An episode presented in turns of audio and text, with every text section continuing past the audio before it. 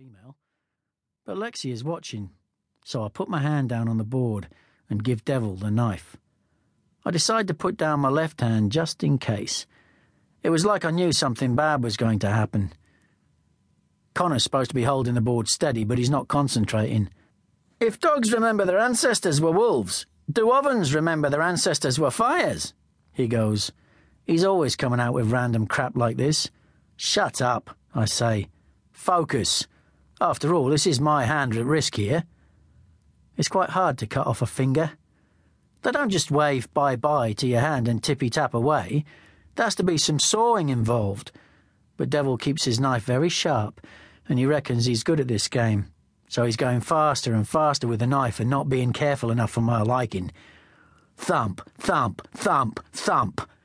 The knife jumps between my fingers. Stop it! Squeal the ladies, and the Farrow twins start clapping in time to the knife falling. Then they start clapping faster. And I really don't like the look on Devil's face. It's not pretty at the best of times. Devil's slamming down between my fingers now, and Connor is having a job holding the skateboard steady. That's enough, says Lexi. You children! But it's too late. Connor loses his grip, and the skateboard goes flying off into the wall. I feel this pinch, and my middle finger is missing from the top joint. Whoops, says Devil, and Debs lets out a scream. I don't feel anything. This isn't so bad, I think to myself. Everyone is looking a bit freaked out, so I raise my hand and waggle my remaining fingers at them. Someone mutters something about playing the piano, but no one laughs. Then the blood starts pouring out. You bastard, I say to Devil as the pain kicks in. It's like my finger has been slammed in a car door. I'm boiling hot, and then I'm shivering with cold. It hurts even though it isn't there anymore. It's like shoving your finger into a red hot oven. Ah! I say, and the world gets bits in it, like when the TV isn't tuned in properly. Chas! shrieks Debs. It's nothing, I tell her, though actually I don't think I can stand this. I don't know what to do with myself. I pass out. I wake up, and I'm still under the bridge. Nobody has called an ambulance. Nobody has got me a bag of frozen peas to put on my stump. In fact, there's nobody here at all. I sit up. I feel dizzy and my finger really hurts. All I want to do is get home and get some painkillers. It's like my finger is being turned inside out and I'm panting like a dog. Ouch, I say, and try to breathe slower. It's quite dark now and beginning to drizzle. The towpath is deserted, except some old bloke and his dog, which is pissing up against a lifebelt. Where's the rest of my finger? Devil! I shout. Where are you? My voice breaks. The old man looks in my direction, yanks his dog mid piss, and hurries off. My stump is oozing blood as thick as gravy. I haven't got a tissue, so I take my cap off, fold it over a few times, and press it against the wound. The pain, strangely enough, comes booming in from my stomach before zooming up my ribs, down my arm, and ending in an explosion in my finger. I don't cry, though. I'm not the sort. I start feeling around in the grass with my good hand, looking for my finger. But then I get scared about dog turds. I have to find it, or they won't sew it back on in the hospital. To my relief, I see a shimmer of blue flashing lights up on the road. I bet it was Lexi who called me an ambulance. Maybe she'll be with him and will hold my scary hand all the way to the hospital. They'll have lots of lovely painkillers there. But then this thing rolls out from behind the bridge and grabs my scruff. Devil! I swear at him and tell him I'm going to kill him, but I sound like a gasping old man. Run! he says, ignoring my death threat. Some old biddy saw the knife and called the police. So that's why everyone's scarpered. We all got a warning about knives from Polly Pander about a month ago. And today we've been drinking, and our cans and bottles are lying around everywhere. I can't run, I say. I'm too weak. I didn't cut your feet off, did I? says Devil, and drags me after him.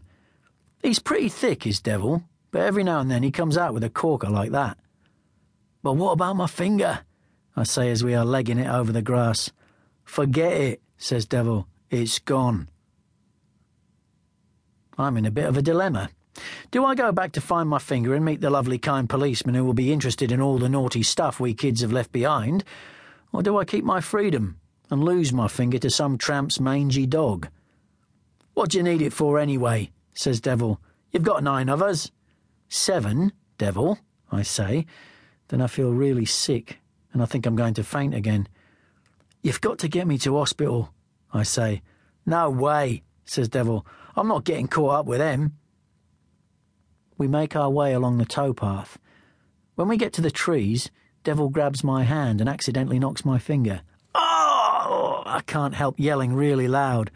Let's see, says Devil. He holds my hand up and whips off the bloody hat. I'm too weak to stop him. It's nothing, he says, dropping my hand. You don't need to go to hospital. All them nosy doctors and that.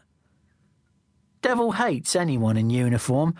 I can understand his feelings towards police officers and traffic wardens, but he also doesn't like paramedics, nurses, postmen, shop assistants, even school kids. It's dark, I protest. You can't see properly. My finger is missing, Devil. I'll take you home on the back of my bike, says Devil. You wuss.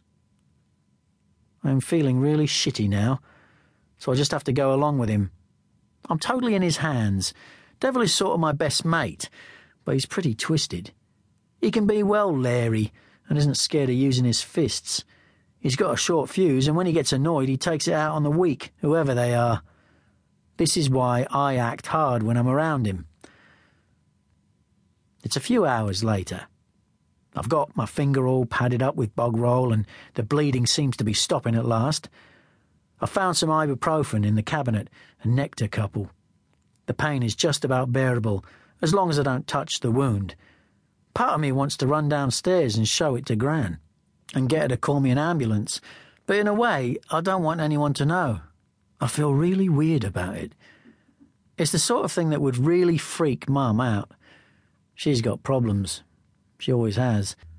But she's doing really well at the moment, and I don't want her upset. And to be honest, I can't quite believe it myself. I've lost my finger. And knowing Gran, she'd find out who did it using her granny underground and go round and try to smack Devil one round the head.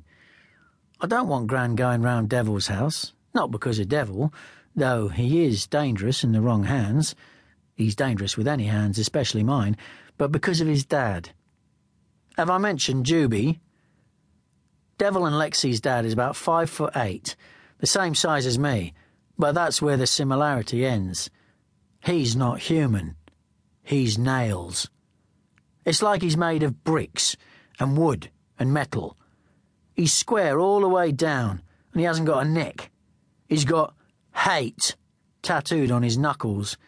He's moody and, according to Devil, can be very, very mean. He's not around that much, and Devil and Lexi spend a lot of time home alone. I shouldn't think they mind too much. Juby delivers cars for people, but Devil told me this was a cover up, and really he's part of a ring that knocks off stuff from stately homes and mansions. He's a middleman. So he's not exactly straight, but neither is he a major league criminal. I don't go round to Devil's house if I know Juby's in. Apparently, he's known my dad since they were kids, but my dad has made sure he'll never be welcome back in this estate again.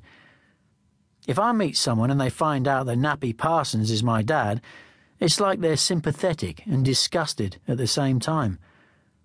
I've seen it over and over again. He's a total alky waster and would steal the shoes off his own grandmother. No one seems to miss him. Anyway, back to Juby. Two years ago, Devil, me and Connor were messing around out near the bus stop. Me and Devil thought it would be funny to hang Connor upside down from the bus shelter. Connor wasn't happy, but we were only mucking around.